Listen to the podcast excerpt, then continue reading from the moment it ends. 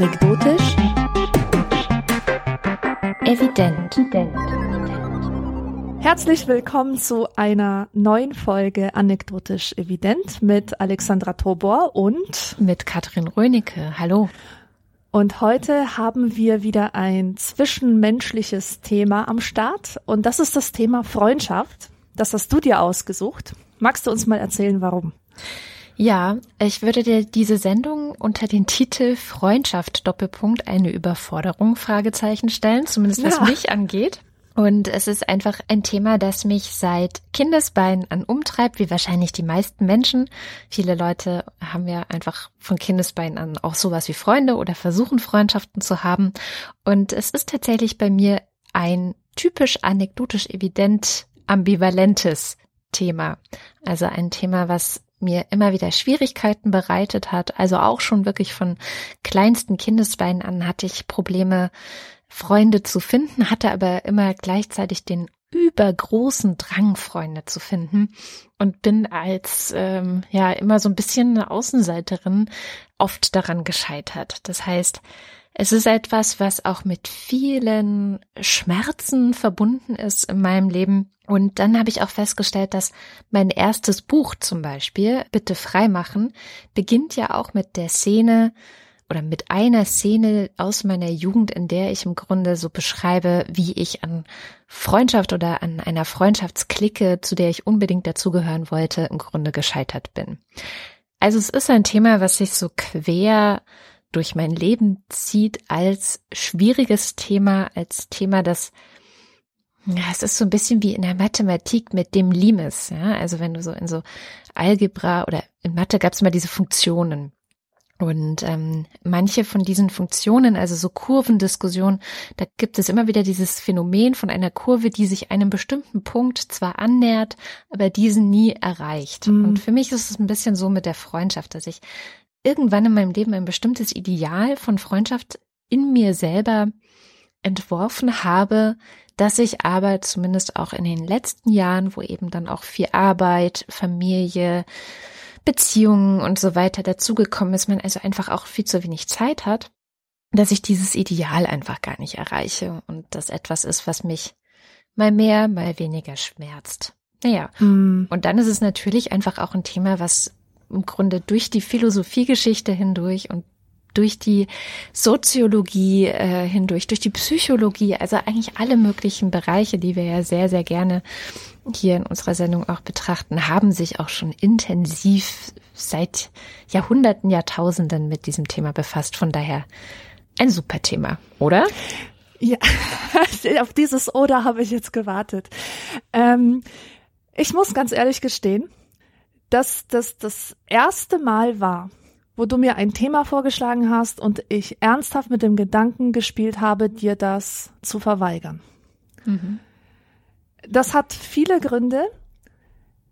Der erste Grund ist, also das ist einfach das erste, was mir in den Kopf kam, ach, so ein Frauenthema. so, so ein Kaffeekränzchen-Thema wo Frauen immer ganz viel zu erzählen haben, aber im Grunde endet es dann bei diesem anekdotischen und es ist einfach nur so ein leerer Austausch von, von Alltagserfahrungen. Und da habe ich die Gefahr gesehen. Ich habe mir gedacht, kann man sich mit diesem Thema eigentlich auch auf einer anderen Ebene befassen? Natürlich, das war dann der zweite Gedanke. Ja, natürlich kann man das, ja, aber das, das kam ja einfach nicht sofort in den Sinn. Dann die zweite Sache ist, ich finde die mediale Darstellung von Freundschaften so unglaublich lächerlich und cringy und ich weiß gar nicht, wo ich da anfangen soll, ja. Zum Beispiel Sex and the City. Das mhm. ist so die große Fantasie von einer Frauenfreundschaft.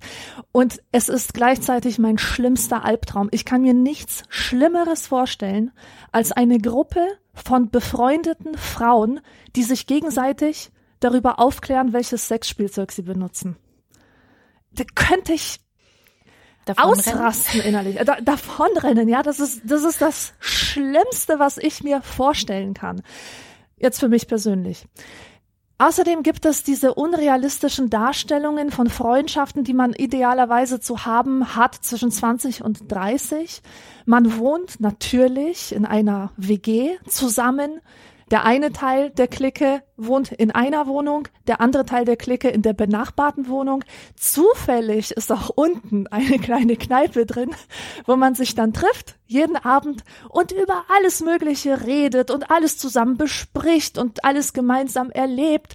Und das ist so eine, eine Sache, die ist natürlich wahnsinnig convenient, wenn man so vom Erzählerischen her denkt. Ja, du hast einfach keine komplizierten logistischen Probleme zu lösen als Drehbuchschreiber und hast halt immer alle auf einen Haufen und das ist so ähnlich wie in Detektivfilmen oder so Mystery-Serien äh, oder so, dass der Detektiv so eine große Wand bei sich zu Hause hat, wo er die einzelnen Zeugen und Verdächtigen mit Fäden verbindet. Ja, das macht keiner.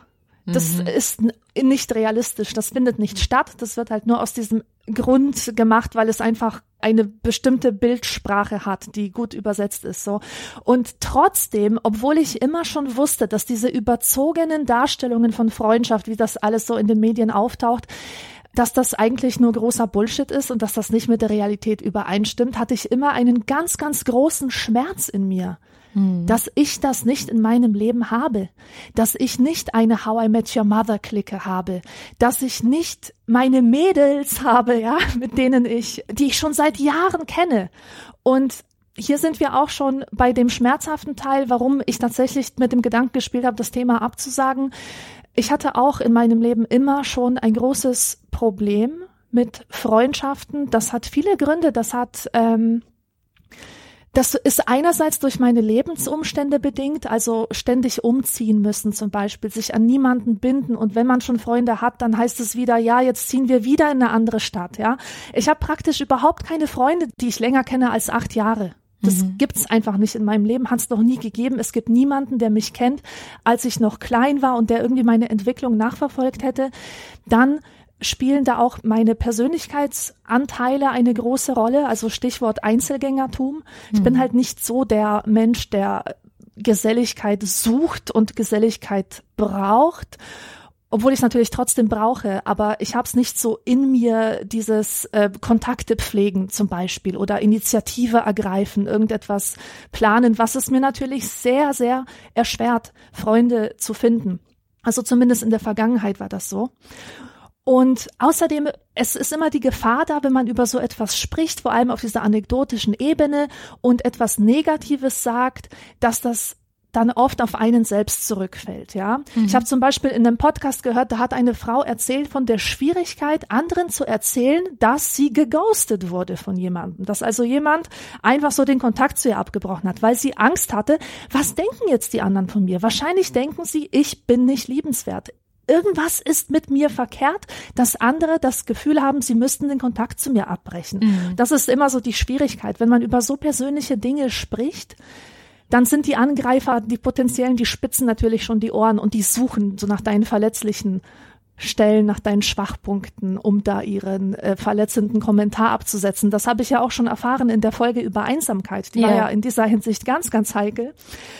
Naja, aber lange Rede, kurzer Sinn. Ich habe mich dann natürlich doch zusammengerissen und mich mit diesem Thema beschäftigt und ich muss sagen, Weil danke. ich dich gezwungen habe. Ja, danke, danke. Das war, das war wieder sowas. Ähm, ich, ich habe mich lange mit keinem Thema mehr beschäftigt, das mich so sehr mh, mm, bereichert hat. Das war eine, eine echte Bereicherung und das zeigt mir wieder einen Aspekt, einen wichtigen Aspekt unserer Freundschaft, da wir ja trotz unserer Liebe für analytisches Denken sehr verschieden sind im Grunde. Und es sind gerade diese Differenzen, die dann so unglaublich bereichernd sind. Und das war genauso ein Fall, wo ich das wieder gedacht habe. Ein Thema, das ich mir selbst nie ausgesucht hätte, aber wo ich so dankbar bin, dass du mir das sozusagen eröffnet hast, weil ich vieles jetzt anders sehe, als ich es vor vier Wochen noch gesehen habe. Ja, das geht mir übrigens ganz genauso. Ich hatte auch erst nämlich Angst, dieses Thema aufzugreifen, aber ich habe gemerkt, wie es mich in den letzten Jahren immer mehr beschäftigt hat. Also einfach jetzt privat. Und da gehe ich jetzt gar nicht zu sehr ins Detail, aber es ist halt etwas, was mich ähm, ja so, so ein bisschen umgetrieben hat. Ob zum Beispiel diese Frage, ist das mit den Freundschaften in meinem Leben eigentlich so in Ordnung? Kriege ich das gut hin? Kriege ich das nicht so gut hin? Ist es zufriedenstellend oder fehlt mir irgendwas? Und dieses fehlt mir irgendwas, da komme ich gleich nochmal drauf, hat vor allem auch mit einer Geschichte zu tun, die vor bald schon 20 Jahren passiert ist, aber die bis heute Auswirkungen auf mich hat. Und tatsächlich hat mir dabei diese intellektuelle Auseinandersetzung mit Freundschaft geholfen, das besser mhm. zu verstehen. Und von daher war es auch für mich sehr heilsam. Und es war auch so ein bisschen das, was ich gehofft hatte, als ich das Thema vorgeschlagen hatte, dass ich dachte, bestimmt ist es möglich, dieses Thema so zu intellektualisieren, dass man eine Distanz schaffen kann und durch die Distanz auch wieder Aspekte finden kann, die einem persönlich helfen. Was ja, ich würde mal sagen, so der therapeutische Ansatz von anekdotischer Evidenz ist. Aber kommen wir vielleicht nochmal zurück zur Definition von Freundschaft. Weil ich glaube, wenn man über Freundschaft spricht, dann muss man auch sagen, worüber man hier eigentlich spricht. Und irgendwie verstehen sehr viele Leute sehr unterschiedliche Dinge davon. Der Duden macht es relativ schnörkellos und ich finde auch ein bisschen unzureichend. Da steht einfach nur auf gegenseitiger Zuneigung beruhendes Verhältnis von Menschen zueinander. Hm, ja, also sozusagen, ich mag dich. Und das finde ich ein bisschen dünn. ja, es war mir ein bisschen zu wenig. Ähm, deswegen habe ich nochmal ins Lexikon der Psychologie geguckt. Mhm. Und da ist es dann schon etwas ausführlicher und ein bisschen länger. Ich lese mal vor. Freundschaft ist eine zwischenmenschliche Beziehung, die besonders viel individuellen Gestaltungsspielraum bietet. Freundinnen und Freunde bestimmen selbst, wie die Freundschaft geführt werden soll, wie intensiv, wie nah, wie offen, wie oft und in welcher Art und Weise sie füreinander da sein wollen. Freundschaft kann nicht über bestimmte Inhalte oder Handlungen charakterisiert werden. Dennoch gibt es Charakteristika, die Freundschaften von anderen zwischenmenschlichen Beziehungen abgrenzen. Freundschaft ist zum Beispiel eine dyadische, persönliche, informelle Sozialbeziehung, deren Existenz auf Gegenseitigkeit beruht. Sie besitzt für jede Freundin und jeden Freund einen Wert, der unterschiedlich starkes Gewicht haben und es aus verschiedenen inhaltlichen Elementen zusammengesetzt sein kann. Freundschaft beruht auf Freiwilligkeit bezüglich Wahl, Gestaltung und Fortbestand der Beziehung. Freundschaft beinhaltet einen Vergangenheits- und einen Zukunftsaspekt. Freundschaft hat als unabdingbaren Bestandteil einen positiven Charakter und Freundschaft hat keine offene Sexualität im Sinne von Geschlechtsverkehr oder beinhaltet keine offene Sexualität im Sinne von Geschlechtsverkehr. Genau. Und das fand ich nochmal ganz gut zusammengefasst. Also, dass es eben, also es geht dann noch so ein bisschen ins Detail, dass Freundschaft eben auch intim sein kann, aber eben nicht muss. Und das ist genau dieses Ding, dass eben Freunde auch immer selber entscheiden, wie eng das ist, auf was basiert diese Freundschaft. Ist es eine Freundschaft, in der man zum Beispiel immer nur zusammen feiern geht oder zu Konzerten oder irgendwelche Sportevents oder so? Oder ist es eine Freundschaft, die auf abendlichen Gesprächen bei einer Flasche Wein beruht oder sowas in der Art, ja? Also das kann ja ganz, ganz unterschiedlich ausgestaltet sein. Und das fand ich, das hat die Breite diese Definition im Lexikon der Psychologie hat, finde ich, ganz gut die Breite dessen, was eigentlich unter Freundschaft möglich ist, aufgemacht. Ja, mir fällt aber auch auf, dass da die historische Dimension der Freundschaft gar nicht berücksichtigt wird. Hm. Denn dass es eine individuelle Entscheidung ist, dass wir uns frei für unsere Freunde entscheiden und auch individuell aushandeln, wie diese Freundschaft auszusehen hat, das würde ich als etwas Neues bezeichnen, das besonders in den letzten 100 Jahren sich entwickelt hat. Hm. Denn wenn man mal in der Geschichte zurückgeht, dann wird man sehen, also in einer vormodernen Gesellschaft, in einer nicht städtischen Gesellschaft, dass Freunde dort einfach die Leute waren, die du in deinem unmittelbaren Umfeld vorgefunden hast. So wie, wie Kinder im, im Alter von drei bis vier Jahren äh, Freunde als die Kinder verstehen, die gerade um sie herum sind. Ja, ja ganz genau. egal, ob sie mit denen was gemeinsam äh, haben oder nicht. Und in so einer Dorfgemeinschaft, dann war man halt mit seinen Nachbarn befreundet und es gab überhaupt nicht so diesen Drang, jetzt rauszugehen und sich jemanden zu suchen es waren halt irgendwie so Nutzenfreundschaften im Sinne einer Helfergemeinschaft, einer solidarischen Gemeinschaft, die gemeinsam sich hilft mit Tausch von Dienstleistungen oder auch so ganz klassisch, was die äh, Frauen besonders auch betrifft, so Netzwerke, die der Kindererziehung dienen. Mhm. Und das kam, wie gesagt, dann erst später. Und ich finde, die Typologie, die Aristoteles aufgestellt ja. hat, die finde ich ganz, ganz toll. Der hat nämlich in der nikomachischen Ethik etwas über Freundschaft geschrieben und er hatte drei Arten von Freundschaft unterschieden.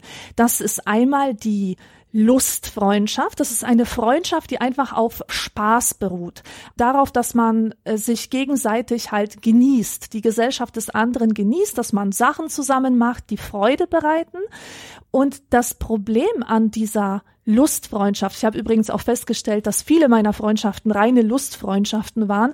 Das Problem ist, dass die sehr oberflächlich bleiben. Hm. Sobald irgendein Problem auftaucht, wird dann gesagt, na, da sprechen wir mal besser nicht drüber. Ja, man betont einfach die positiven Aspekte dieser Freundschaft und wenn der Nutzen wegfällt, den man von dieser Freundschaft hat, oder also nicht der die Nutzen, Lust. sondern es, hm. die Lust, ja, und die ist ja, die ist ja etwas sehr labiles. Leidenschaft oder sowas, kurze Leidenschaft für, für eine Band oder so, ja. Wenn die Band sich auflöst, dann löst sich in diesem Sinne auch die Freundschaft auf. Dann hat man nicht mehr diesen Grund, zum Beispiel gemeinsam zu einem Konzert zu gehen. Demgegenüber steht die Nutzenfreundschaft noch. Das sind halt so diese traditionellen Helfernetzwerke, die, die Solidaritätsnetzwerke, wo man einfach tatsächlich den Nutzen für sich sieht und aus einer Freundschaft zieht, sei es jetzt, ähm, dass du jemanden hast, der auf dein Kind aufpasst, oder sei es, dass du mit jemandem befreundet bist, der hohes soziales und kulturelles Kapital hat und dich im Leben weiterbringt. Hm. Also so suchen sich ja viele Leute Freunde aus. Auch bei Kindern sieht man das, wenn sie zum Beispiel sagen, ich möchte mit der Klassenprinzessin befreundet sein, weil wenn ich mit der befreundet bin, dann finden mich alle anderen toll. Denn das heißt, ich wurde von ihr anerkannt als etwas Besseres, ja. Mhm. Und die dritte Art von Freundschaft, das ist die wahre Freundschaft. Das ist eine Freundschaft, die alles aushält, die stabil ist, die auch mal aushält, dass man Differenzen hat, dass man anderer Meinung ist, dass man vielleicht gar nicht verfügbar ist für zwei Monate oder so, dass man sich zurückzieht. Und diese Stabilität, die braucht aber Zeit. Ja. Die braucht ich Zeit und das ist das Problem in der Moderne, dass es diese diese Voraussetzungen, die es braucht, um eine wahre Freundschaft zu entwickeln, gar nicht mehr so gibt. Ich finde das ganz interessant, dass er ja auch sagt, also er spricht einmal Freundschaft des Nutzens willen, das hast du gerade gesagt, der Lust willen und er nennt diese dritte Freundschaft eine Freundschaft des Wesens willen. Ah! Und das finde ich eine sehr, sehr schöne, also es ist einfach toll ausgedrückt. Also die Freundschaft ist einfach um des Wesens willen und nichts sonst. Es, es dreht sich wirklich um dieses Wesen. Ich konnte jetzt leider nicht so ganz rauslesen, ob er meint das Wesen der Freundschaft selbst, aber ich glaube eher, dass gemeint ist das Wesen der anderen Person, so wie du bist. Ne? Darf ich mal ganz kurz was vorlesen? Äh, ich gerätsche da rein, weil es einfach perfekt passt. Michel de Montaigne, mein liebster Denker, der ja der Erfinder von anekdotisch evident ist, der hat auch einen Essay über Freundschaft geschrieben und er drückt genau das aus. Er beschreibt dort seine Freundschaft zu seinem besten Freund, den er total überhöht. Das war der Etienne de la Boitie. Und er drückt es so aus. Bei dem, was wir gewöhnlich Freunde und Freundschaft nennen, handelt es sich allenfalls um nähere Bekanntschaften, die bei gewissen Anlässen oder um irgendeines Vorteils willen geknüpft wurden und uns nur insoweit verbinden. Bei der Freundschaft hingegen, von der ich spreche, verschmelzen zwei Seelen und gehen derart ineinander auf, dass sie sogar die Naht nicht mehr finden, die sie einte. Wenn man in mich dringt zu sagen, warum ich Etienne de la Boitie liebte, fühle ich, dass nur eine Antwort dies ausdrücken kann. Weil er er war weil genau. ich ich war. Und genau das bringt dieses Wesen zum Ausdruck, genau. was, äh, was halt Aristoteles gemeint hat. Es ist lustig, diesmal haben wir die gleichen Sachen gelesen. ja, aber ich glaube, da gibt es auch so ein paar Schlüsseltexte, die einfach überall auftauchen bei dem Thema. Ja, aber bei Montaigne, da, da hattest du ja schon mal gesagt, der Erfinder von anekdotisch evident. Und als ich auf meiner Recherchereise für diese Sendung gesehen habe, dass er auch was dazu geschrieben hat, musste ich ihn natürlich auch lesen. Und er war tatsächlich auch der, der mir am meisten geholfen hat. Weil ja, mhm genau dieses, was er beschreibt, was er mit dem Etienne de la Botte hatte, das hatte ich nämlich auch. Also das war ja eine sehr mhm. kurze Freundschaft, auch bei den beiden. Die kannten sich, glaube ich, vier Jahre ging das. Und dann ist der Etienne de la Botte ist gestorben an der Ruhe. Also sehr plötzlich war er einfach weg. Mhm. Und das hat den Montaigne auch 20 Jahre später hat ihn das noch total umgetrieben und er hat im Grunde diesen Verlust halt nie verkraftet. Und ich hatte nämlich auch eine ähnliche Begegnung in meinem Leben. Ich hatte auch eine Freundin, mit der das genau so war, wie er das da beschreibt, ja. Mhm. Also das ist sozusagen dieses, ich glaube Aristoteles war das, der gesagt hat, eine Seele in zwei Körpern. Genau, so, mhm. hat, so hat Aristoteles das ausgedrückt. Und genauso eine Freundschaft hatte ich am Ende meiner Schulzeit. Es war ein Mädchen in meiner Klasse, die kam aber erst relativ spät in die Klasse rein.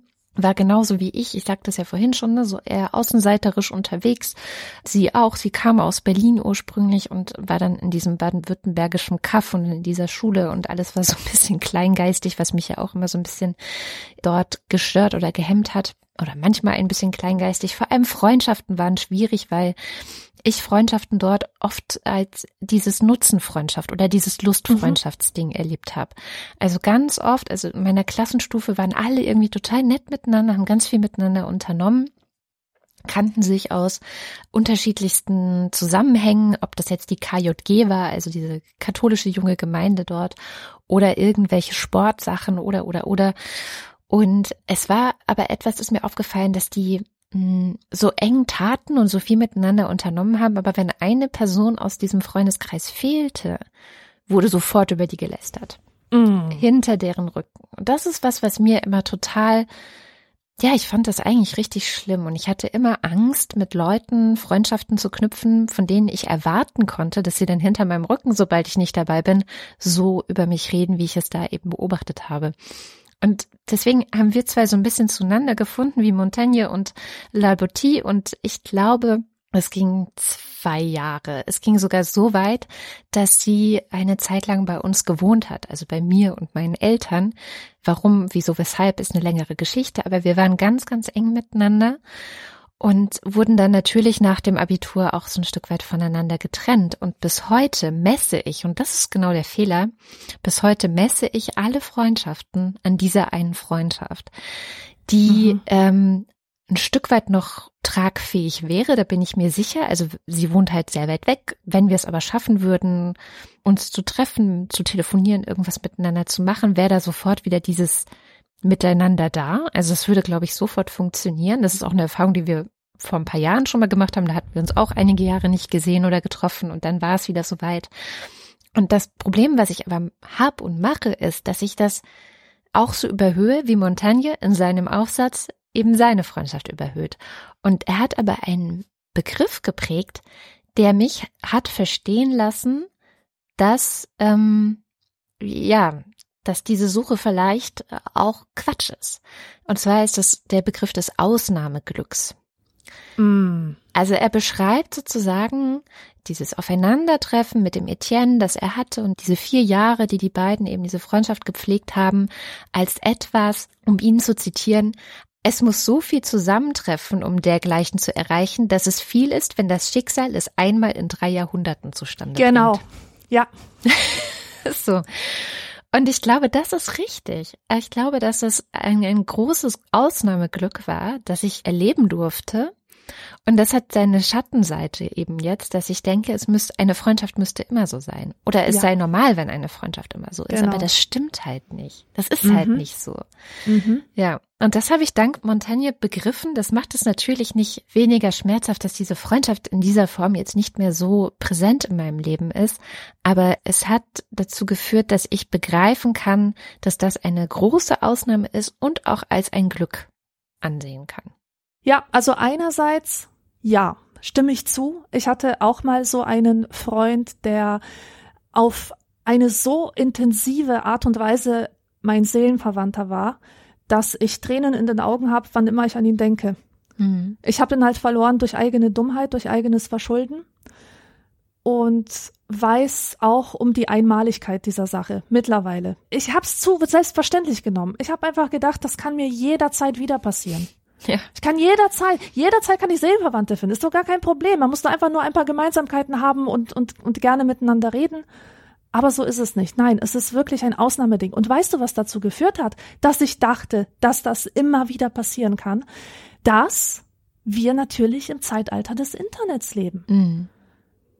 Also unsere beiden Philosophen aus dem 16. Jahrhundert, die lebten in einer anderen Welt, wo es noch unwahrscheinlicher war, auf jemanden zu treffen, der so dermaßen mit einem mitschwingt. Und wir haben halt das Internet und damit auch die Illusion, dass es theoretisch doch eigentlich möglich sein müsste, sich perfekte Freunde auf Grundlage von Gemeinsamkeiten und Interessen im Internet zusammenzuklicken.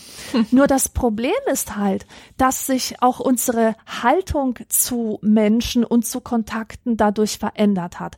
Es gibt ja diesen koreanischen Philosophen, dessen Namen ich nicht aussprechen kann. Vielleicht weißt du, wenn ich meine, Byung-Chul Han. Mhm ich weiß nicht, ob man den so ausspricht. Auf ja, jeden Fall. Ich weiß, wie du ähm, meinst. Ähm, der, der beschäftigt sich viel mit Oberflächlichkeit, mit Oberfläche, mit, äh, mit Glattheit und sowas. Ich, habe den, glaube ich, auch schon mal hier zitiert. In der Schmutzsendung war, hattest du ja, ihn sehr ausführlich. Ja, ja, ja. Genau. Hm. Stimmt, stimmt, genau. Und er diagnostiziert halt so eine Verschiebung von I love zu I like. Und damit meint er eine allgemeine Verflachung von Beziehungen, die dadurch charakterisiert ist, dass wir unsere Zuneigung super großzügig verteilen. Ja, wir haben Unmengen davon und jeder darf ein bisschen davon haben. Aber es ist nur eine oberflächliche Verteilung. Und wir können die mögliche Tiefe einer wahren Verbindung noch nicht einmal erahnen. Oder wir können sie eben nur erahnen, ohne uns dem wirklich anzunähern. Und wir vermissen etwas, uns fehlt etwas, uns fehlt so etwas wie eine wahre Freundschaft, wie eine echte Verbindung. Aber wir können uns nicht erklären, warum. Wir sind doch ständig von diesen Leuten umgeben. Und er sagt auch, bei ihm ist auch so ganz wichtig das Wort der Repräsentation. Wir treten auch im Internet nicht als Menschen auf, sondern als Faces. Wir repräsentieren ein Image und unsere Gesichter haben so einen Ausstellungswert.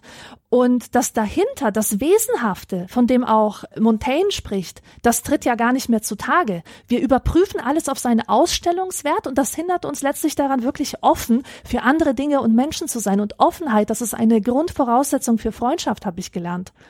Offenheit, Ähnlichkeit und gemeinsame Aktivitäten.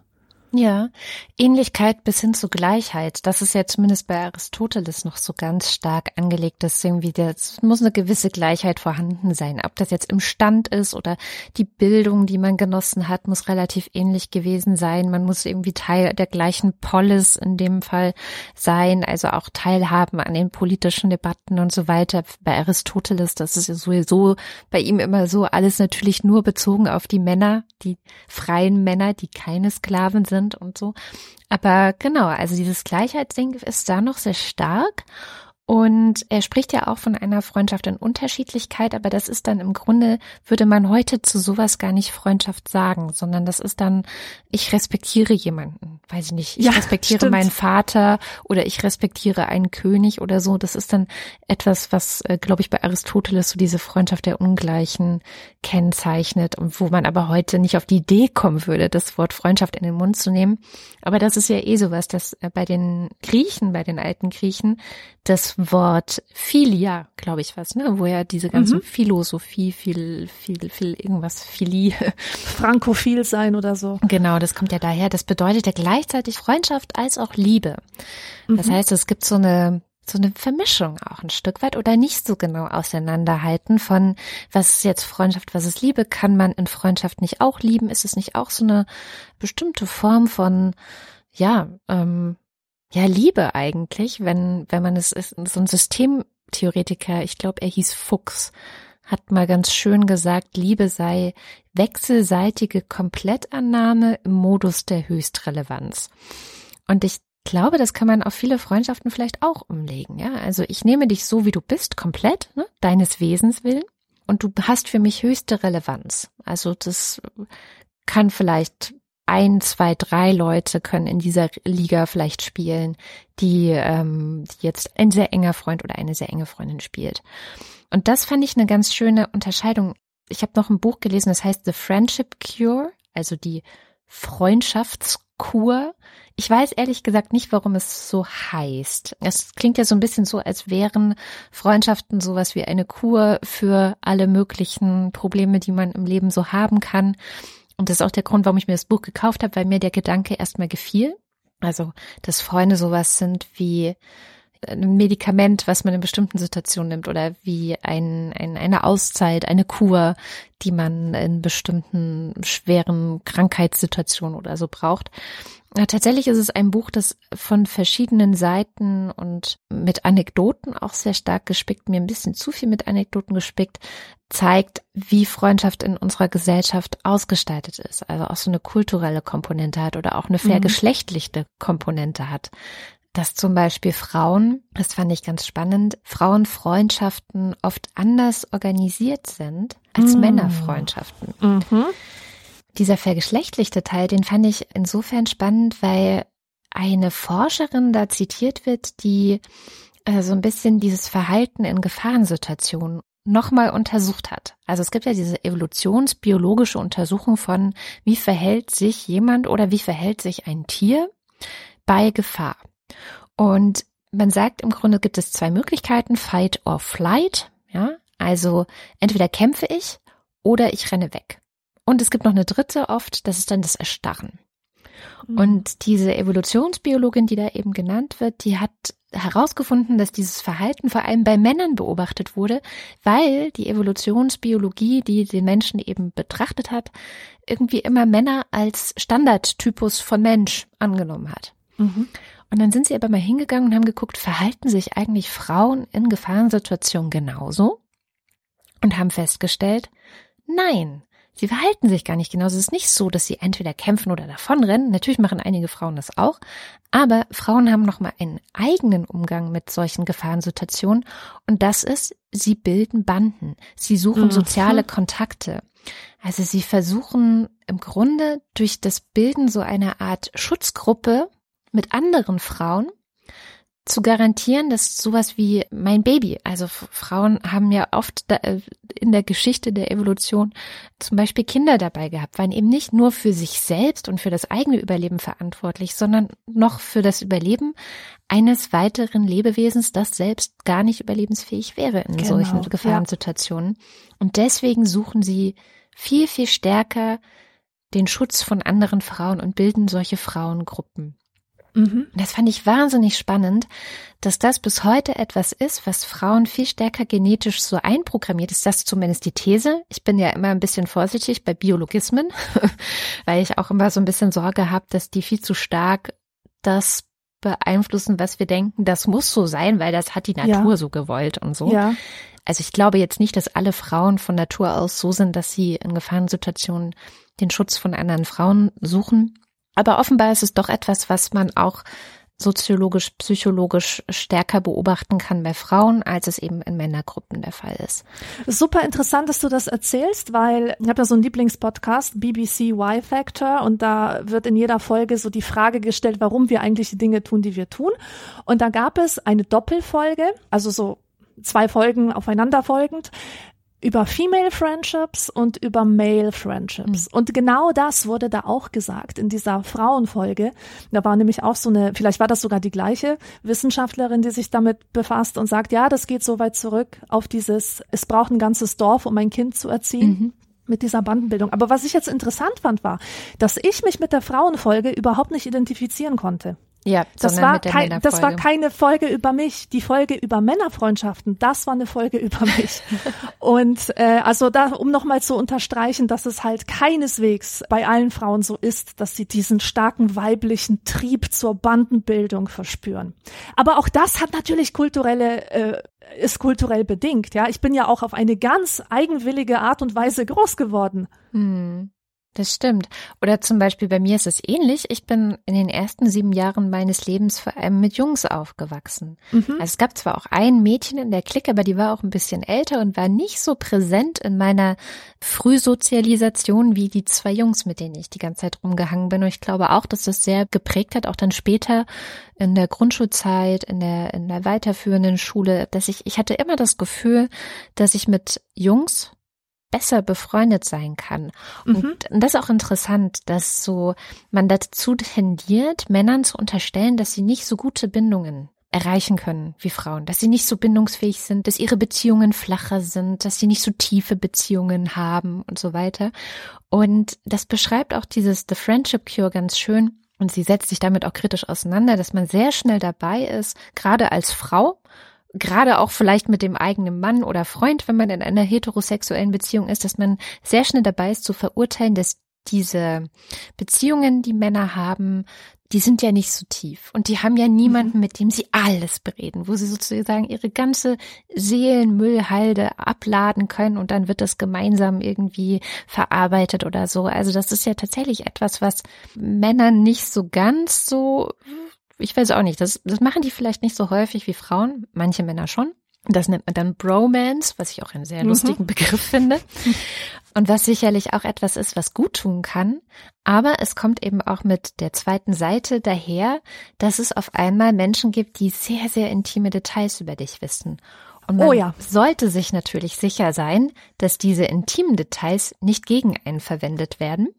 Und da möchte ich nochmal auf Montagne zurückkommen, der nämlich so die üblichen, herkömmlichen Freundschaften, finde ich, wahnsinnig gut beschrieben hat mit dem folgenden Zitat. Bei diesen muss man vorsichtig, klug und bedacht vorgehen. Die Bindung ist nicht derart, dass es unnötig wäre, in gewissem Grade auf der Hut zu sein. Chilon sagt, man soll lieben, wie wenn man mit der Möglichkeit rechnete, später einmal hassen zu müssen. Und mm. dieses Rezept ist bei der höchsten und vollkommensten Form der Freundschaft zwar unerträglich, aber es ist heilsam bei Freundschaften, wie sie üblich und herkömmlich sind. Mm. Und das habe ich bei Frauenfreundschaften sowas von abgekriegt und erlebt. Also mhm ähm, gerade in der Jugendzeit, wo Frauenfreundschaften sowas sind, wo du wirklich alles zusammen machst. Also da klebt man ja so aneinander, man schminkt sich gemeinsam, man himmelt gemeinsam den gleichen Star an, man erzählt sich peinliche Geschichten, man macht gemeinsam Diäten. Also es sind jetzt alles Dinge, die ich tatsächlich ich erlebt habe, die ich auch in meinem ersten Buch verarbeitet habe und die Frauen so aneinander binden. Und dann auf einmal, und das habe ich auch leider erlebt, fallen sie über dich her und haben dann leider auch das nötige Wissen, wie sie dich fertig machen können. Also Stichwort Mobbing. Bei mir in meiner Klassenstufe war es wirklich teilweise zwischen sechste und ich glaube achte, neunte Klasse so schlimm, dass, lass mich kurz zählen, ich glaube fünf Mädels, eins, zwei, drei, vier, ja, vier oder fünf Mädels über diese Zeit hinweg Opfer von Mobbing geworden sind. In einer mhm. Klasse. Wahnsinn. Man hatte echt so das Gefühl, das ist wie russisch Roulette. Als nächstes könntest du dran sein. Mhm. Und das bei der Gleichzeitigkeit von so, so, so einer Unbedingtheit, einer ganz, ganz engen Beziehung. Und ich glaube, das eine ist die Schattenseite des anderen. Also dieses, wir sind so eng zusammen und wir, wir, wir sind Mädchenfreunde und so weiter. Die Schattenseite davon ist, dass du morgen wirklich am Boden zertrümmert sein kannst, genau. weil sich deine Mädchenfreunde auf einmal gegen dich verschwören und gegen dich verbünden. Und dieses Mobbing basierte immer auf Gerüchten. Mhm. Also wenn ich, ich weiß jetzt nicht, wie es in meinem Fall war, aber wenn ich die anderen Fälle betrachtet habe, war zum Beispiel einmal das Gerücht, die eine sei lesbisch. Einmal gab es das Gerücht, die eine hätte masturbiert im Schullandheim. Oh mein Gott! Ja. Also so Sachen, wo man heute so denkt, ey, bitte und? Selbst wenn, ja, wo ist das Problem? Und die dritte weiß ich jetzt gar nicht mehr, aber es waren immer irgendwelche Gerüchte, die dann dafür hergenommen wurden, sich über diese Personen halt herzumachen. Ich muss einen Teil meiner Klasse auch noch mal in Schutz nehmen. Es waren jetzt nicht immer alle Mädchen beteiligt, aber es war schon sehr, sehr heftig und es war schon richtig Mobbing auch. Und es ging den Betroffenen und nicht nur mir, sondern allen anderen wirklich krass unter die Haut.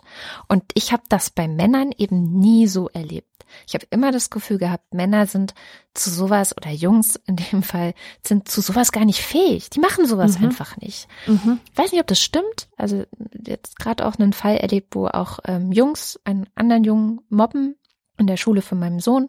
Aber es kam mir als Jugendliche und auch als Kind immer als weniger gefährlich vor, mit Jungen befreundet zu sein. Und ich glaube, das hat mit dieser Intensität und dieser großen Preisgabe, die man da macht, Definitiv. zu tun. Definitiv. Ganz bestimmt. So ging es mir halt immer auch. Mir waren Frauenfreundschaften zu nahe. Frauen sind mir immer so schnell zu Leibe gerückt. Die wollten immer alles Mögliche über mich wissen.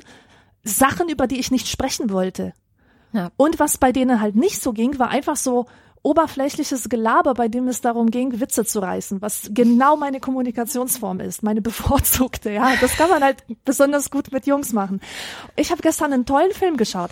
Ich, ich möchte dazu sagen, es ist ein schrecklicher Film. Es hat furchtbaren Humor, ganz schrecklicher Humor, so Kotzhumor, Kackhumor, Sexhumor. Also pubertärer Humor. Aber man sieht bei diesem Film, dass diejenigen, die das Drehbuch geschrieben haben, sich mit dem Phänomen Männerfreundschaft sehr intensiv auseinandergesetzt haben. Es ist so ein schöner Film. unter diesem Gesichtspunkt. Ich habe ihn sehr, sehr genossen. Der Film heißt I Love You Man und er handelt von einer Männerfreundschaft. Und es geht um einen Mann, der sehr lieb ist und so einen richtig guten, tollen Mann. So. Und der war sein ganzes Leben lang nur mit Frauen befreundet weil er halt so gerne über Gefühle spricht, weil ihm dieses männliche Testosteronhafte so überhaupt nicht liegt. Und dann findet er seine Traumfrau, will sie heiraten und er beobachtet, wie sie mit ihren Freundinnen umgeht, wie sie da immer ihre Frauenrunden haben und kichern und so viel miteinander teilen.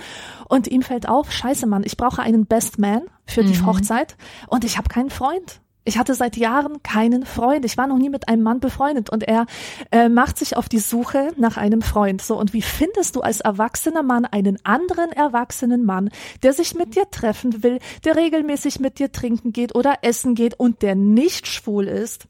Natürlich passiert ihm das sofort, dass der erste Mann, der sich mit ihm treffen will, dann auch gleich hinterher versucht, ihn zu küssen. Und ähm, tatsächlich findet er dann jemanden und das, äh, das ist der, der tolle Schauspieler, der den Marshall spielt in How I Met Your Mother. Mhm. Und er ist ein totaler Testosterontyp. Aber gleichzeitig ist das so ein herzenslieber, guter Mensch, der überhaupt kein Problem damit hat, auch über Gefühle zu sprechen oder halt einem anderen Mann nahe zu sein. Vielleicht auch, weil er sich seiner Männlichkeit so sicher ist. Mhm. Und zu sehen, wie die beiden bonden, so dass sie am Ende zueinander sagen können, I love you, man. Das ist so schön. Aber das Tollste ist wirklich zu sehen, mit welchen Schwierigkeiten so etwas verbunden ist und wie schwer es Männer eigentlich haben auf dem Gebiet. Absolut. Das ist auch etwas, was in diesem Podcast über Male Friendships besprochen wurde, dass es wahnsinnig schwierig ist, emotionale Nähe aufzubauen zwischen Männern, einfach aus kulturellen Vorstellungen heraus und dass es auch etwas ist, was Männer an Frauenfreundschaften beneiden, diese emotionale Erreichbarkeit. Und eine Forscherin hat dort, die über Männerfreundschaften forscht, hat sich da auch geäußert und sie sagt, wenn man zehnjährige Jungs fragt, was in ihrem Leben am wichtigsten ist, dann sagen sie Freundschaft. Ja. Das ist mein bester Freund, meine Freunde, die sind das Wichtigste für mich. Ich liebe die so sehr. Und sobald die dann in ein pubertäres Alter kommen, 13, 14, 15, sind, sind alle schwul. Ja, genau. alle schwul, die irgendwie über Gefühle reden und dann wird das absolut verneint und weit von sich geschoben und sie hat es beobachtet über alle Kulturen hinweg. Also nicht nur bei uns ist es so, sondern auch in asiatischen Kulturen ist es so. Überall findet da dieser Bruch statt. Und das ist, hat solch, solche massiven Auswirkungen auf die, auf die Psyche. Ja, du bist in der Pubertät, dein Leben ist schwer genug. Und dann hast du noch nicht mal die Möglichkeit, mit einem Freund über all das zu sprechen und mit ihm aufzuarbeiten, was eigentlich alles passiert im Leben. Das ist so tragisch. Das ist richtig schlimm. Wahrscheinlich ist es die gleiche Forscherin, die auch in The Friendship Cure zitiert wird. Wahrscheinlich Kann sind sein, das Ähnlichkeiten, ja. weil die ja auch tatsächlich sagt, das ist so wie eine richtige ja, Beschneidung eigentlich der, der Seele. Also, dass man sich einen, einen kompletten wichtigen Teil der eigenen Seele, der eigenen psychischen Gesundheit verwehrt aus der Angst heraus, man könnte als schwul oder nicht männlich oder sowas mhm. gelten. Mhm. Und da hängt ja auch dann dieser ganze Rattenschwanz von toxischer Männlichkeit mit drin. Ja, ja, ja, ja, ja. ja. Also, dass es vielen Männern einfach nicht möglich ist, an die eigenen Gefühle, an die eigenen Ängste, Sorgen, Nöte heranzukommen, weil das traditionell zumindest dominante Bild von Männlichkeit ist. Du musst stark sein, Du darfst dir keine Angst anmerken lassen. Sobald du dir anmerken lassen würdest, dass du dich für irgendwas schämst oder Angst hast oder Sorgen hast oder nicht hundertprozentig selbstsicher bist, wird man es nutzen und dich fertig machen. So, das ist genau. ja das, genau. was die meisten Du gibst Männer einem anderen Macht über dich, genau. wenn du dich öffnest sehr, sehr spannend auch dazu. Ich meine, das Thema Scham hatten wir nun schon mal ein anekdotisch evident, aber ich habe vor kurzem zu dem ganzen Thema nochmal ein sehr, finde ich, sehr, sehr wichtiges Buch gelesen. Das heißt Daring Greatly von mm. Brene Brown. Kenne ich, ja. Sie, schreibt, sie forscht seit Jahrzehnten über Scham irgendwie und hat aber immer nur über Frauenscham geforscht, bis sie dann mal auf irgendeiner Veranstaltung von einem Mann gesagt bekommen hat, übrigens, wir Männer, bei uns ist das Thema jetzt nicht, nicht da, ne? Also wir schämen uns auch, aber für uns ist das Thema so krass, dass wir nicht einmal ansatzweise darüber sprechen können, weil das überhaupt nicht mit dem Konzept von Männlichkeit zusammengeht, was eben in der mm. Gesellschaft so dominant ist. Und da hat sie sich, glaube ich, dann auch so als Forscherin richtig auf den Arsch gesetzt, weil ihr dadurch erstmal aufgegangen ist, so, ach krass, das ist gar nicht nur ein Problem, was nur Frauen haben, dass sie sich irgendwie schämen, wenn äh, sie jetzt nicht perfekt sind oder so, sondern das ist einfach ein gegendertes Problem, das bei Männern in einer anderen Form, aber auch extrem zerstörerisch auftritt. Und ich glaube, das hängt so ein bisschen auch mit, wie sind männliche Freundschaften, dass das ein ähnliches Phänomen einfach ist, wo äh, toxische Männlichkeit sehr, sehr, ja. sehr viel kaputt macht. Es gibt da allerdings noch zwei Ausnahmefälle, die ich auch sehr interessant fand. Und zwar erstens, es gibt Männer, die sehr gut mit anderen Männern über Emotionen sprechen können und eine Verbindung eingehen können. Und diese Männer gehören einer Minderheit an. Ja. Also wenn du tatsächlich einer Minderheit angehörst, in dem Sinne, dass du zum Beispiel schwarz bist oder weiß ich nicht, behindert oder so. Mhm.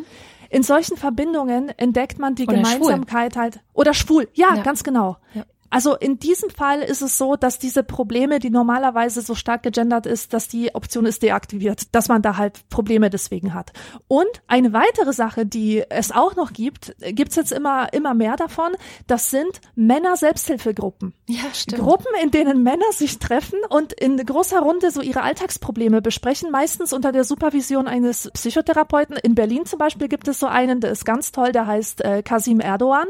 Das ist ein türkischer Psychotherapeut, der türkische Männerrunden macht. Geil. In einem Problembezirk. Und die Männer dürfen dort offen sprechen. Sie dürfen zum Beispiel auch über ihre Gewalterfahrungen sprechen, auch über ihre Gewaltbereitschaft. Sie diskutieren gesellschaftliche Themen auf dem Hintergrund ihres eigenen Erlebens. Und das sind Sachen, da hat auch eine Frau, die darüber geforscht hat, im Podcast gesagt, dass alle Männer, die an sowas teilgenommen haben, diese Erfahrung als transformativ bezeichneten. Mhm.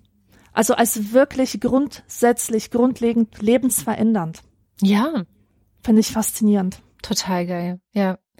Und ich glaube auch dieses Männerfreundschaftsding, das ist was, was so in der Kultur langsam entsteht. Dieser Film, den du gerade genannt hattest, I Love You Man, ist vielleicht ein Beispiel. Dann, ich weiß nicht, erinnerst du dich noch an die Freundschaft zwischen Barack Obama und äh, wie hieß sein zweiter Mann? Biden? Biden, genau, Biden? John Biden. Ja, ja, ja, ja, ja, ja. Da hat er auch selber gesagt, der Barack Obama, dass das eine Bromance war. Genau. Oder ist. Ja, bestimmt ist sie das immer noch, genau. Und das, das sind natürlich so Vorbilder, die zeigen, dass das auch okay ist zwischen Männern, dass das sogar was Schönes und Cooles ist. Mm, und es hat ja. sich ja auch die ganze Welt, kann man ja so sagen, daran erfreut. Die haben ja so Videos immer gedreht, die dann irgendwie so sehr, sehr lustig waren. Und, und ich glaube, das bricht so langsam auf und ich bin sehr froh, dass es aufbricht. Trotzdem bemerke ich, wenn ich habe ja zwei Kinder und ein Junge, ein Mädchen, und ich bemerke schon, dass es immer noch für Jungs schwieriger ist, so sich zu öffnen gegenüber Klassenkameraden oder, oder Schulkameraden und das ist bei Mädchen so eine, so eine Selbstverständlichkeit anscheinend mhm. ist, das mhm. zu tun. Ja. Ja.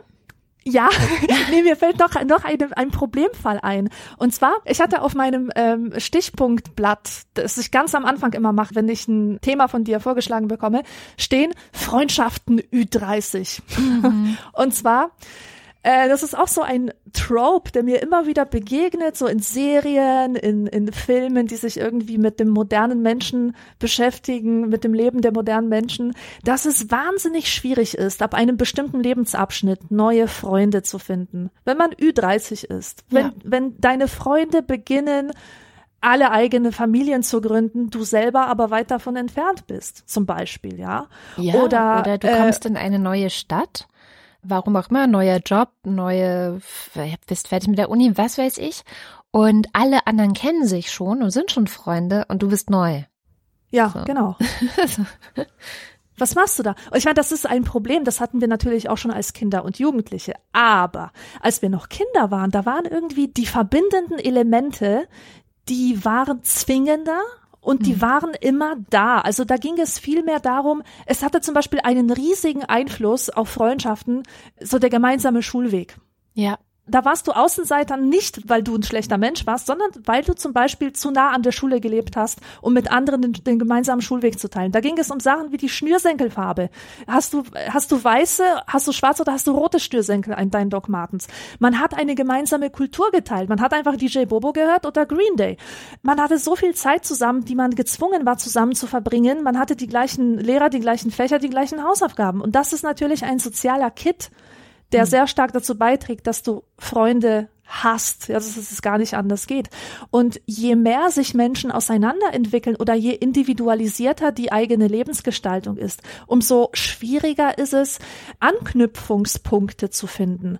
Und das hat sogar schon äh, Georg Simmel, der Soziologe, der in den 20er Jahren äh, geschrieben hat, erkannt und hat von differenzierten Freundschaften gesprochen. Mhm. Und mit differenzierten Freundschaften meinte er Freundschaften, die einfach nicht mehr zu so einer Absolutheit in der Lage sind, wie wir es vorhin hatten mit, mit dieser äh, Delaboratie-Freundschaft, ja. äh, wo man völlig ineinander aufgeht. Also Georg Simmel sagt, wir können im Grunde nur fragmentarisch verbunden sein in der heutigen Zeit. Ja, man zeigt voneinander immer nur einen bestimmten Aspekt. Dem einen Freund zeige ich mich von meiner gefühlvollen Seite, dem anderen Freund zeige ich mich von meiner intellektuellen Seite, wieder einem anderen. Kann ich mich eigentlich nur von meiner Jogging-Seite zeigen, weil wir nicht mehr gemeinsam haben.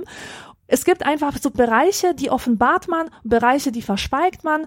Und wenn man das nicht tun würde, dann würde allzu schmerzlich deutlich werden, dass es da diese Grenze des Verstehens gibt. Mhm. Ja, und an diese Grenze möchte man nicht stoßen, weil das irgendwie auch verletzend ist und, und einen so enttäuscht und so, so traurig zurücklässt. Zumindest bei mir ist es so. Wenn ich etwa mit jemandem mich ganz gut verstehe und dann aber feststelle, der hat eine wesentliche Sache teilt er aber nicht mit mir.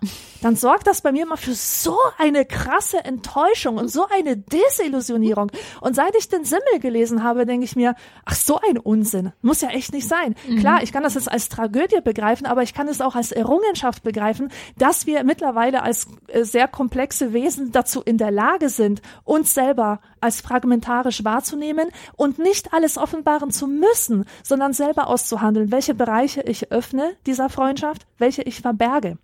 Ja. Und es ist okay. Es ist okay. Und wenn man das akzeptiert, dann merkt man, dass der Freund es gerade wegen seiner Andersartigkeit wert ist, dass ich mit ihm befreundet bin. Absolut. Und dass man nicht unbedingt auf diese hundertprozentige Übereinstimmung pochen muss, denn das ist erstens nicht möglich und zweitens auch gar nicht so erstrebenswert. Ich meine, was, was hätte ich denn davon, wenn jemand exakt so ist wie ich? Dann drehe ich mich immer nur um mich und lerne nichts Neues, weder über den anderen noch über mich selbst. Also in der Differenz liegt meiner Meinung nach mittlerweile, also nachdem ich mich damit beschäftigt habe, eine ganz, ganz große Möglichkeit und Chance. Absolut. Ich habe gelernt in der Vorbereitung dieser Sendung, dass diese Michel Montaigne Sicht auf Freundschaft, ähm, diese, diese Überhöhung, diese Romantisierung ja auch ein Stück weit und die ich ja auch habe, dadurch, dass ich sowas auch mal erlebt habe, dass das total deutsch ist oder halt französisch. Also es ist halt total kontinentaleuropäisch. Aha. Ähm, und dass die Amerikaner, also die USA, komplett anders ticken. Und das kommt daher, dass in Frankreich, also gerade diese Zeit von Montaigne, aber auch in Deutschland, wir hocken sehr aufeinander. Wir, wir sind sozial und räumlich gar nicht so mobil gewesen. Klar geht mhm. man mal auf Reisen oder man ist mal in einer anderen Stadt, aber irgendwie so, man, man, man bleibt eigentlich oft an der Stelle, wo man geboren wurde, wo man aufgewachsen ist und so. Und Menschen mit sehr großer sozialer Mobilität, wie ich zum Beispiel. Ich bin mhm. ja überhaupt nicht verwurzelt. Also ich bin irgendwo in Sachsen-Anhalt geboren, habe da die ersten sieben Jahre meines Lebens verbracht mit diesen Jungs und so weiter und das war auch total nett. Bin dann gesetzt worden nach Baden-Württemberg, habe da die nächsten 13 Jahre meines Lebens verbracht und jetzt bin ich in Berlin und ich habe weder zu dem einen Ort eine tiefere Verbindung, dass ich sagen würde, da sind Freunde, die treffe ich, wenn ich bei meinen Eltern bin noch zu dem anderen, weil meine Eltern einfach nicht mehr in Baden-Württemberg sind. Ja, also das, mhm. natürlich treffen sich die äh, Stufenkameraden von damals immer vor Weihnachten, aber ich bin da halt nicht dabei. Das heißt, durch diese große räumliche Mobilität und dadurch dann auch gezwungenermaßen eine soziale Mobilität, die ich habe, sind die Freundschaften ganz andere. Und sie sind so, wie sie typischerweise eher in den USA sind, weil die Menschen dort auch viel mobiler sind, sozial ja. und räumlich mobiler. Und daher kommt es, dass diese Gefühlswelt, diese Tiefe an Gefühlswelt, die man miteinander teilt, in den USA traditionell viel mehr der Familie vorbehalten ist als zum Beispiel äh, tatsächlichen Freunden. Und das fand ich spannend. Ähm, ja. Ein Beispiel für sehr, sehr unterschiedliche Freundinnen, eins meiner Lieblingsbeispiele, äh, sind Hannah Arendt und Mary McCarthy. Ah, davon habe ich gelesen, dass die eine Brieffreundschaft geführt ja, haben. Ja, nicht nur das. Die haben eine Brieffreundschaft geführt, aber nicht nur eine Brieffreundschaft, aber vor allem in, in Briefform. Aber die haben sich auch irgendwann regelmäßig besucht und sind später dann, als also Mary McCarthy hatte selber auch einen Sohn ähm, und als der schon etwas größer war, sind die beiden auch zusammen gereist und haben Italien erkundet und solche Sachen. Das Schöne ist, wie diese also erstens zwei völlig verschiedene Frauen. Der Bildungshintergrund könnte wahrscheinlich unterschiedlicher nicht sein. Hannah Arendt, so eine, so eine jüdische intellektuellen Familie. Du hast ja die Biografie gelesen von Alois Prinz. Also sie ist ja wirklich mit Bücherregalen aufgewachsen. Was war das erste Buch, was sie gelesen hat? Irgend so Wittgenstein oder äh, irgend so ein krasser Philosoph, wo man heute denkt, aha, das hat sie mit elf gelesen oder was? Ähm, kein Wunder, dass sie ein bisschen verschroben ist.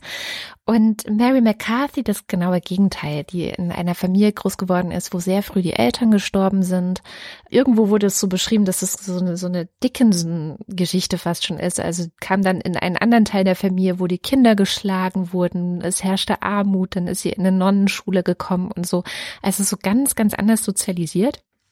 Und die beiden trafen auf irgendeiner Veranstaltung aufeinander, die in New York stattgefunden hat. Also Hannah Arendt war ja geflüchtet vor dem Naziregime als Jüdin, musste sie flüchten, ist in die USA gegangen und haben sich dann dort auf einer ja, Veranstaltung, eine Party im Grunde getroffen, wo so Intellektuelle waren, so ein Kreis von Intellektuellen, dem die beide eben zufällig angehörten. Und dann hat Mary McCarthy gesagt, sie bedauere Hitler, weil sich so ein Traum von all den Völkern, die er erobert hatte, geliebt zu werden, dass der sich niemals erfüllen würde. Und das fand Hannah Arendt so unmöglich, dass sie halt sofort, es ist wirklich, das hat Mary McCarthy auch mehrmals erzählt, diese Geschichte, wie sie sich kennengelernt hat, dass sie sofort auf sie eingeschossen ist, wie man, wie man so etwas Schreckliches sagen kann und furchtbar. Und dann hat sie, um diese, diese Empörtheit, die sie hatte, also Hannah Arendt hatte, noch mehr Nachdruck zu verleihen, behauptet, sie sei ja selber in einem Konzentrationslager gewesen und deswegen sei es mhm. jetzt besonders geschmackslos. Und mhm. dann haben die, ich glaube, ein paar Jahre lang nicht miteinander geredet. Also gar nicht. Also so getan, es ist völlige Eiseskälte zwischen den beiden. Und haben sich dann aber irgendwann mal zufällig an, an einer U-Bahn-Station getroffen und dann hatte Anna, Hannah Arendt zu Mary McCarthy gesagt, das macht keinen Sinn, wir wollen das Ganze vergessen und Freundinnen werden und um gleich damit anzufangen, möchte ich dir sagen, dass ich nie in einem Konzentrationslager war. So, und damit begann dann diese Freundschaft. Das ist so eine, eine schöne und lustige und besondere Freundschaft, weil sie darauf beruhte, dass die beiden Frauen sich gegenseitig beim Denken und beim Schreiben zugesehen haben. Mhm ähm, und sich da auch bewundert haben. Also die haben sich richtige Fanbriefe geschrieben. Mhm. Mary McCarthy hat eher so Romane geschrieben, satirische Romane, in denen sie sich lustig gemacht hat über gesellschaftliche Phänomene, die sie um sich herum beobachten konnte.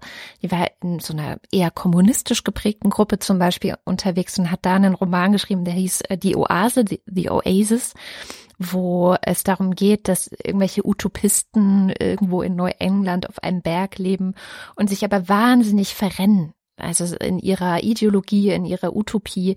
Das beschreibt sie sehr satirisch. Und das Coole ist, und ich wirklich, ich fühle mich an sowas ja immer so zu Hause, sie hat da halt Leute beschrieben, die sie wirklich kannte. Und sie hat es so geschrieben, dass man im Grunde fast jede Person in diesem Roman dechiffrieren konnte. Und diese Leute, die sich dann da erkannt haben, haben sich auch irre empört und haben ihr die Freundschaft gekündigt. Und mhm. also das, sie hat sich da richtig in die Nesseln gesetzt. Und sowas ähnliches ist ja Hannah Arendt auch passiert. Die hat ja auch dadurch, wie sie sich öffentlich zum Beispiel über diesen Eichmann-Prozess ähm, geäußert hat, hat sie ja sehr viele Jahre alte, enge Freundschaften im Grunde verloren, die sich dann von ihr abgewendet haben und so. Also dieses Schicksal teilen die beiden und das, da fühlte ich mich schon deswegen ein bisschen zu Hause bei denen, weil ich es, als ich meinen Blog noch hatte, vor ein paar Jahren, vor zehn Jahren, so in etwa ging das los, dass ich das damals auch oft darauf angelegt habe, mich bei Leuten unbeliebt zu machen und es auch mehr als einmal geschafft habe, mhm. Dinge zu schreiben, die dazu führten, dass äh, mir die Freundschaft gekündigt wurde. Mittlerweile bin ich da ein bisschen vorsichtiger, aber so konnte ich ein bisschen ein Zuhause in der Freundschaft von Hannah Arendt und Mary McCarthy finden, weil die das eben auch erfahren haben und aber eben trotzdem zusammengehalten oder nicht trotzdem, weil sie haben ja nicht schlecht übereinander geschrieben, aber die haben eben so zusammengehalten. Und sie haben sich darin bestärkt, dass es eben so etwas wie einen, einen Safe Space, würde man wahrscheinlich heute so modern sagen, gibt, in dem man auch, und jetzt um es mit den Worten von Hannah Arendt zu sagen, ohne Geländer denken kann. Also auch mal Dinge formulieren kann, die noch nicht fertig sind, die noch mhm. nicht alles berücksichtigt haben, was man berücksichtigen müsste, um vielleicht politisch korrekt zu sein und so. Mhm. Und die Mary McCarthy hat das wahnsinnig toll ausgedrückt, was für eine Freundschaft sie mit Hannah Arendt hatte, ähm, indem sie das beschreibt als Wachstumshormon. Also die Freundschaft als Wachstumshormon, die Freundschaft als etwas, was dir dabei hilft, zu wachsen und dich zu entwickeln und größer zu werden. Also sie verglich das so ein bisschen mit den Jahresringen eines Baumes. Das sozusagen, du hast in dir selber eine Welt, aus der heraus kannst du Dinge erkennen und entdecken, aber es ist eingeschränkt. Ja, also du kommst im Grunde über deinen eigenen Horizont nicht unbedingt hinaus. Und mhm. du brauchst eine Freundschaft, einen, einen, sowas wie Hannah Arendt für Mary McCarthy war, um über dich selbst ein Stück weit hinauszuwachsen. Und deswegen Wachstumshormon. Also jemand, der dich anregt, zu wachsen und, und deine Facetten zu, zu vergrößern, die du hast, Dinge, die du vorher nicht wusstest, vielleicht zu erkennen. Und bei den beiden funktionierte das tatsächlich eben dadurch, dass Mary McCarthy diese ganzen verquasten Texte richtig gerne gelesen hat, die Hannah Arendt geschrieben hat und dadurch wachsen konnte, dass sie eine andere Perspektive auf die Welt hatten und genau deswegen ja. war bei den beiden die Verschiedenheit so, so wertvoll die Verschiedenheit ist eine super Sache. Eine Sache noch zu diesem, was du gesagt hast, ähm, über sich hinauswachsen. Mhm. Ich hatte hier mit einem kleinen Rätsel zu kämpfen. Und zwar habe ich mir aus der Bücherei zwei Bücher ausgeliehen. Das eine von Wilhelm Schmid, Das Glück der Freundschaft oder so heißt das. Ah ja. Mhm. Der hat auch ähm, über Liebe geschrieben, glaube ich. Ja, der hat über alles möglich. Das ist halt mhm. so ein mhm. lebenspraktischer Philosoph, der zu allen äh, Themen, die alle Menschen eigentlich betreffen, immer mal wieder so ein treffendes kleines Büchlein im Inselverlag rausbringt. Also Wilhelm Schmid vom Glück der Freundschaft heißt das. Und auf dem Cover zu sehen sind zwei Jungs, die auf einem Flamingo sitzen. Und der Flamingo ist in der Luft. Auf diesem Vogel fliegen sie. So. Nächstes Buch, was ich gelesen habe, ist von Ina Schmidt, auch eine Philosophin, auf die Freundschaft. Mhm. Zu sehen ist eine Person auf einem Flugzeug, die auch oben auf so einem Segelflugzeug, auf so einem altmodischen, weißt du, mhm. sitzt. Und ich habe mir die ganzen Sachen, also diese, diese beiden Cover angeschaut und konnte irgendwie die Verbindung zur Freundschaft nicht herstellen. Ich dachte so, hä, wieso denn fliegen? Wieso, wieso fliegen die? Wieso sind da Sachen in der Luft? Und, und mittlerweile, mir ist das heute Morgen erst aufgegangen, so bescheuert. Heute Morgen ist mir aufgegangen, warum? Natürlich, weil du über dich selbst hinauswächst. Mhm. Wenn du dich auf die Andersartigkeit eines anderen einlässt und, also er hilft dir zu wachsen, wie du gesagt hast. Er hilft dir, dich zu erheben erheben über die beschränkte Sicht, die du in deinem Ego hast, durch ja. dein Ego auf die Welt. Das ist etwas Wundervolles. Und ich persönlich bin riesen, riesengroßer Fan von sogenannten Odd Friendships in Filmen, wenn es um eine unwahrscheinliche Freundschaft geht. Zum Beispiel Harold und Maud, ja. Grace und ähm, Frankie. Gucke ich gerade wieder mit großer Begeisterung. Ähm, auch diese ganzen Freundschaften in Game of Thrones, die sind großartig, die sind basieren meistens auf Andersartigkeit. Und ein Film, den ich mir auch letztens angeschaut habe, wahrscheinlich bin ich die letzte Person auf der Welt, die den gesehen hat, ist ziemlich beste Freunde, wo es um die Freundschaft zwischen einem sehr sehr reichen querschnittsgelähmten älteren Mann geht und einem jungen schwarzen Mann aus den Banlieues in Paris, also so ein ganz armer, armer Schlucker Kleinkrimineller, der den Job bekommt, ihn zu pflegen. Mhm. Diese beiden könnten unterschiedlicher nicht sein. Komplett andere Lebensbedingungen, ganz andere Lebensgeschichte, ganz andere Probleme, oberflächlich gesehen. Aber wenn du genau hinschaust, merkst du, die sind beide verbunden durch das Element der Behinderung. Der eine ist körperlich behindert, was sein Leben extrem einschränkt. Der andere ist, könnte man sagen, sozial behindert. Mhm. Denn seine soziale Situation beschränkt seine Handlungsoptionen enorm. Und in dieser Eigenschaft treffen die sich und wachsen aneinander. Das finde ich einfach so großartig. Ich ja. erlebe das auch äh, selber in meinem eigenen Leben, dass es mich sehr, sehr hinzieht zu Menschen, die anders sind als ich, die entweder sehr viel jünger sind oder sehr viel älter sind. Aber das Problem dabei ist, dass dabei oft die Freundschaft verwechselt wird mit einer anderen Art von Beziehung.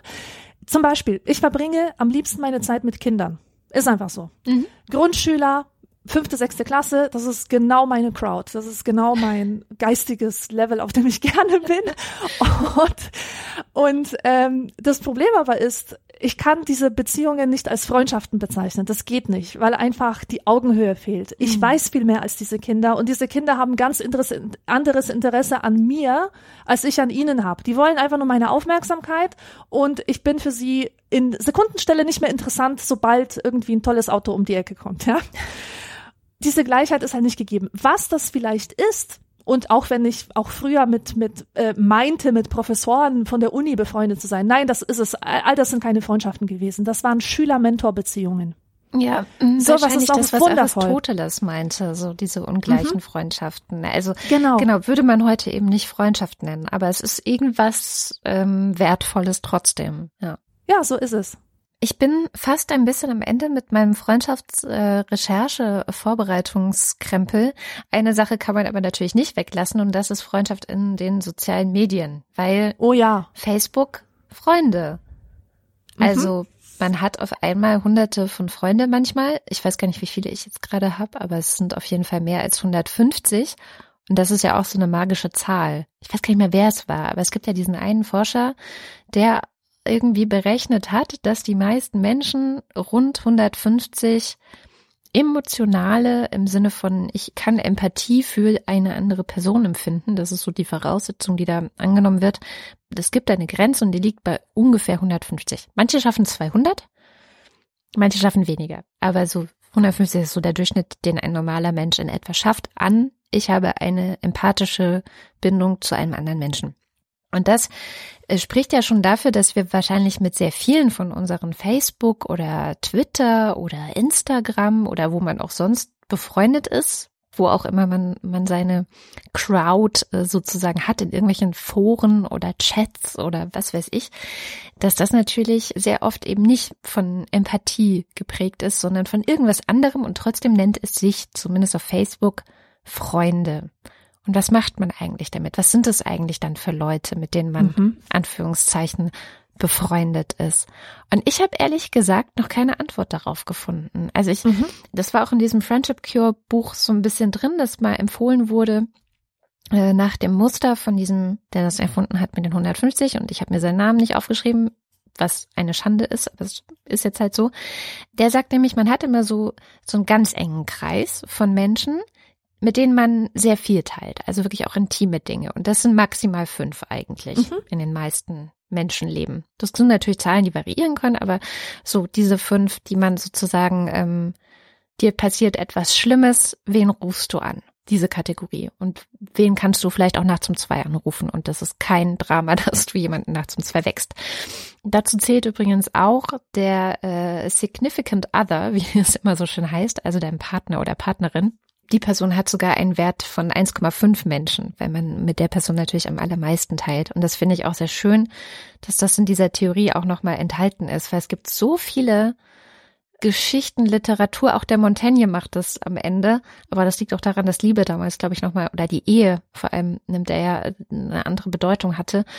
Aber es gibt so viele Autorinnen und Autoren, die das gegeneinander ausspielen fast schon die Paarbeziehung und die Freundschaftsbeziehung. Also die sagen sozusagen, die Freundschaft ist viel, viel wertvoller als, als die Paarbeziehung. Mm. Die Freundschaft mm ist mhm. viel, viel, weil sie so freiwillig ist und so weiter. Und aber das sind ja heutzutage Paarbeziehungen, hoffe ich zumindest in den meisten Fällen auch. Insofern in dieser Theorie mit diesem skizzier mal deinen Freundeskreis gehört die Paarbeziehung zu diesem Inner Circle, so diese maximal fünf, mit denen man eben das Innerste teilt und hat sogar noch eine etwas höherwertige Ziffer. So, das sind also so um die fünf. Dann kommen nochmal zehn weitere dazu, mit denen man relativ eng ist. Ja, also die man auch versucht regelmäßig zu sehen, mit denen man vielleicht mal was unternimmt oder die man abends einlädt zu, zu einem Abendessen oder so. Also das sind so um die zehn. Dann haben wir schon insgesamt 15 Leute. Und dann gibt es so eine Gruppe von 35. 35, die im weitesten Sinne eine Beziehung zu dir haben. Und da wird es dann schon schwierig zu sagen, was kennzeichnet eigentlich diese Leute. Das können Arbeitskollegen sein, mit denen man sich besonders gut versteht. Das können, ähm, weiß ich nicht, äh, Freunde aus der Kindheit sein, die man trotzdem noch regelmäßig mal anruft oder so. Also so, aber trotzdem sind die jetzt vielleicht nicht bei jedem Geburtstag dabei. Ja, zum Beispiel mit den 35 haben wir schon 50 und dann gibt es 100 Leute, denen man auch irgendwie eine empathische Beziehung hat und die, das fand ich sehr schön ausgedrückt, wenn man eine Hochzeit machen würde, die so, wie man es vielleicht von indischen Hochzeiten oder manchmal auch türkische Hochzeiten sind, glaube ich, auch manchmal sehr groß. Also wo du alle einlädst, die du irgendwie in deinem Leben wichtig findest, dann sind das eben diese 150 Leute, die du einladen würdest. Weil diese 100 Leute jetzt nicht wahnsinnig wichtig sind in deinem Leben und der Kontakt hältst du nur sporadisch und du gratulierst auch nicht jedem zum Geburtstag und so. Also die sind so ein bisschen da, aber irgendwie auch nicht so irre wichtig, aber irgendwie doch und so lose Freunde. Und ich glaube, diese 100 sind so die typischen Facebook-Freunde, also die, die man irgendwie noch kennt, die, die man auch schätzt, wo man vielleicht auch mal einen Kommentar runterschreibt, weil man doch eine persönliche Verbindung hat. Und ich bin aber immer noch so sehr ratlos, was ist eigentlich mit den restlichen, weiß ich nicht, 300 oder manche haben ja auch tausende Facebook-Freunde. Ja. Was ist das? Das sind Kontakte, oder? Das sind ja. Kontakte, die das falsche Label Freund bekommen haben, weil sich das Wort Freund einfach sehr gut vermarktet. Mhm. Aber trotzdem würde ich jetzt sehr vorsichtig darin sein, das abzuwerten. Nee, klar. Wir wissen, wir wissen nämlich nicht, was Aristoteles dazu gesagt hätte. Wenn der in, im Facebook-Zeitalter gelebt hätte, wie, wie hätte der das gefunden? Wahrscheinlich hätte der da gleich die Polis mit ins Spiel gebracht und das ganz toll gefunden, dass da diese Partizipationsmöglichkeiten sind oder so, ja? ja. Dass jeder theoretisch die Möglichkeit hat, sich näher mit einzelnen Menschen zu verbinden, wenn er dies denn wünscht.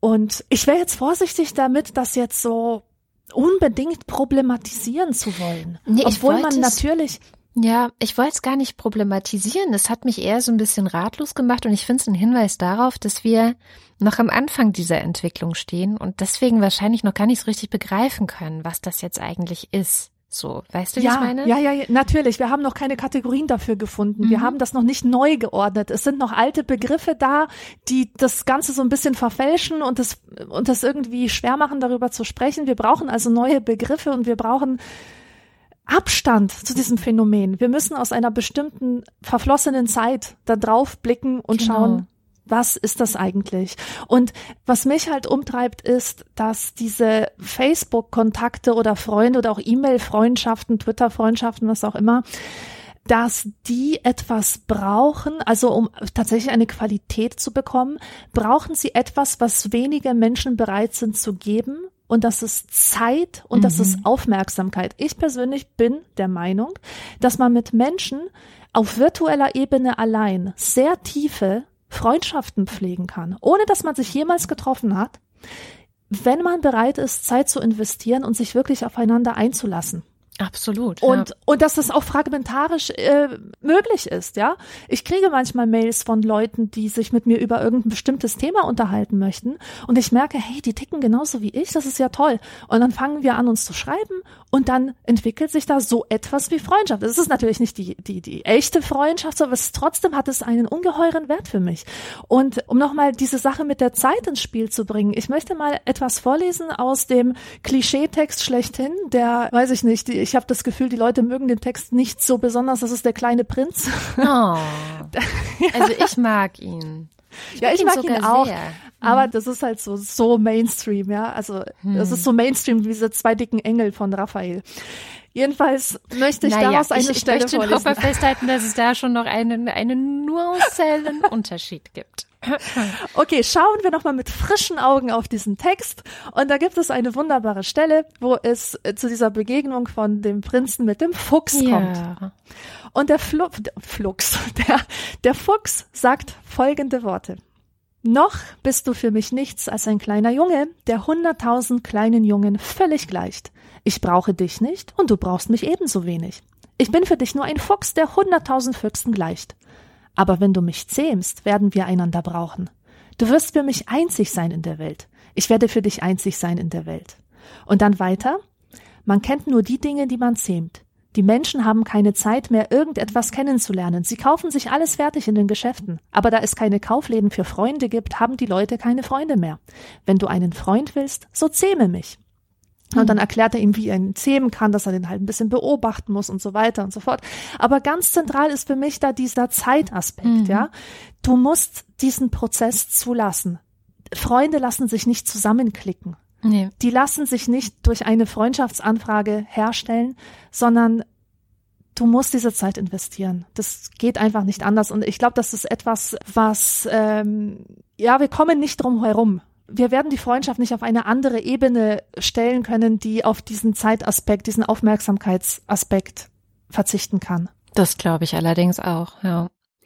Ja, das ist eine meiner Lieblingsstellen mit dem Zähmen des Fuchses, weil er das so, so lieb ausdrückt. Und das hat ja aber auch sowas, ähm, da kommt halt das Element der Macht mit rein. Also man hat dann auch eine Macht über jemanden, dem man gezähmt hat und natürlich eine Verantwortung für diese oh, Person. Oh, genau, das ist der schlimmste Satz. Das ist ein Angst, äh, Angstsatz für mich, weil mhm. er schließt nämlich seine Rede mit den Worten, du bist zeitlebens dafür verantwortlich, was du dir vertraut gemacht hast. Ja.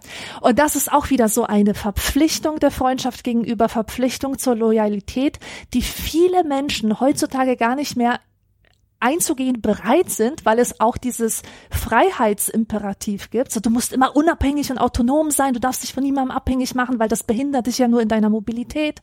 Und äh, das ist auch wieder ein Hindernis mhm. für die Offenheit, die es braucht, um Freundschaften zu schließen. Genau, und am Ende ist das da halt auch dieser Satz, ne, du bist verantwortlich dafür. Und das ist schon auch ein bisschen arg, ein bisschen viel, ein bisschen übertrieben, weil zurück zur Definition von Freundschaft aus dem Lexikon der Psychologie, es ist halt immer was Freiwilliges. Das finde ich ja. ist der Kern von Freundschaft. Du kannst niemanden dazu zwingen, für immer dein Freund oder deine Freundin zu sein. Das ist eine freiwillige Geschichte, auf die man auch keine, man hat keinen Besitzanspruch auf Freunde. Niemals. Mhm. Also man kann froh sein, wenn sie da sind und wenn sie einem einen durch das Leben tragen oder ein bisschen begleiten, immer mal wieder reinploppen, vielleicht auch mal wieder wechseln, gerade so in der Rush-Hour des Lebens, ne, so über 30.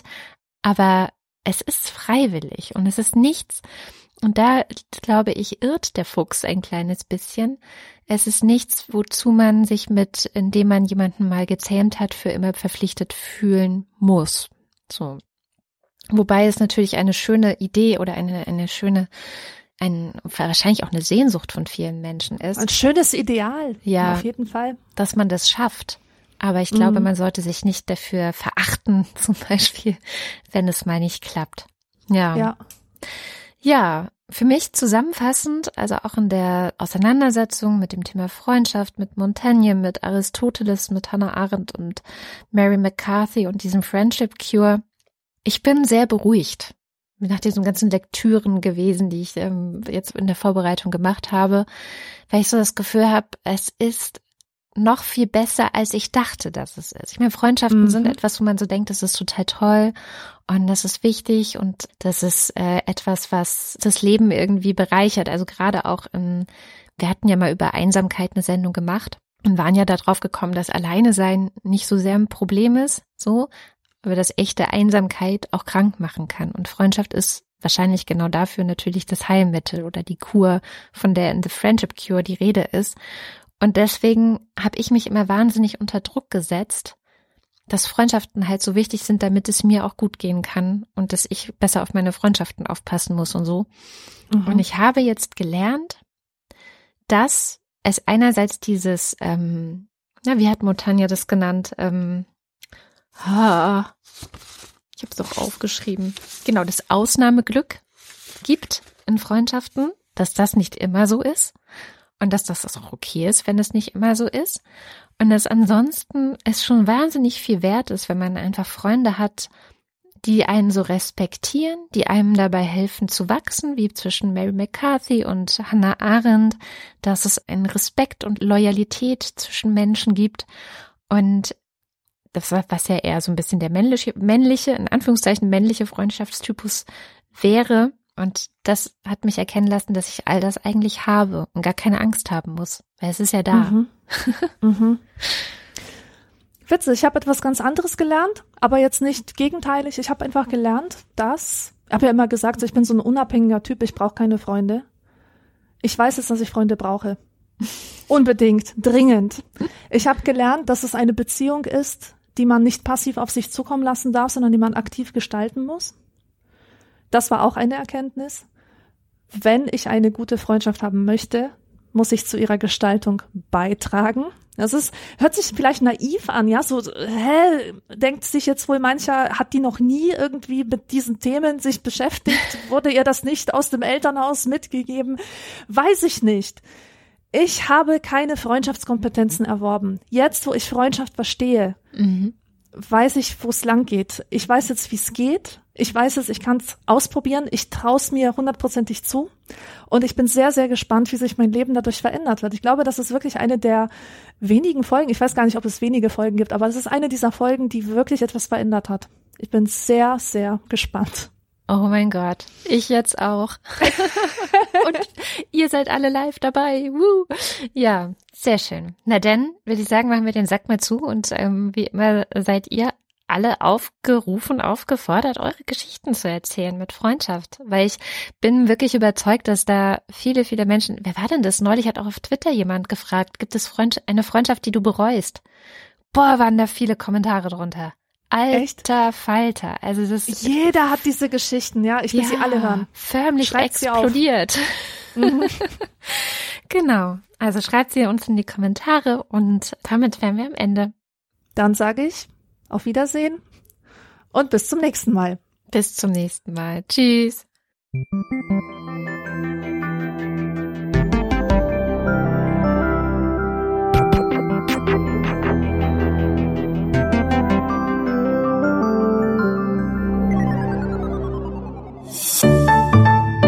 Haus 1. Wir machen Podcasts.